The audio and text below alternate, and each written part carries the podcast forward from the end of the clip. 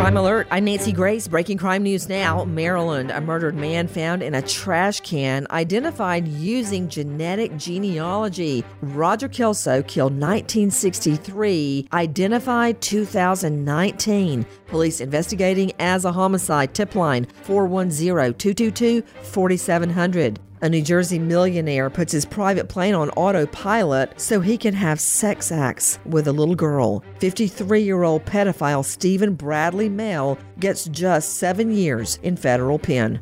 California Ashton Kutcher's girlfriend murdered, Michael Gargiulo on trial. Jurors just visit the apartment where Ashley Ellerin was brutally stabbed dead. Support for Crime Alert comes from SimpliSafe Home Security. SimpliSafe protects your whole home, every window, room, and door with round the clock professional monitoring. No long term contract, free shipping on your order at simplisafe.com slash Nancy. With this Crime Alert, I'm Nancy Grace.